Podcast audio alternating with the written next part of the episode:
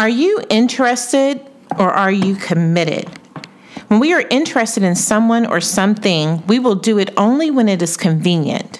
When we are committed to someone or something, we will complete it no matter how much it costs or how much time it takes.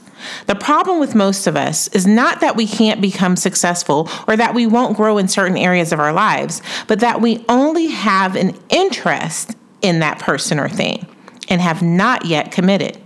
You say you want to be successful, but you won't commit to doing the work.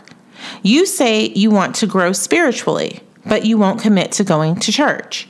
You say you want to see change in your life, but you won't commit to making a plan.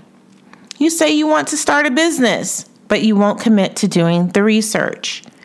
You say you want to be debt free, but you won't commit to paying your bills on time. You say you want to prosper, but you won't commit to paying your tithes. If you truly want to see a meaningful transformation take place in your life, don't you think it's time you took your hopes and dreams out of the interest section and placed them into committed? When we are finally ready to have what we so desire, we are willing to do what is necessary in order to accomplish it. It's time to take convenience off the table. No one who ever achieved anything great did it by working on it, spending time with it, or concentrating on it only when it was convenient.